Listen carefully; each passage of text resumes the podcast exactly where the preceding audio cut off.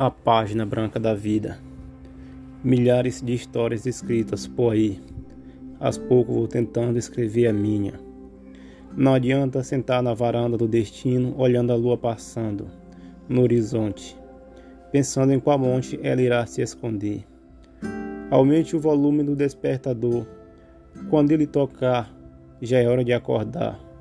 Abra a janela da vida e agradeça por mais uma página ser escrita. A página será entregue em suas mãos, porém em branco. No final do dia você terá que dar uma cor a ela. Lembre-se que não terá segunda página para fazer rabisco. Nesse livro chamado de vida, há somente uma página por dia. Heraldo Silva, autor.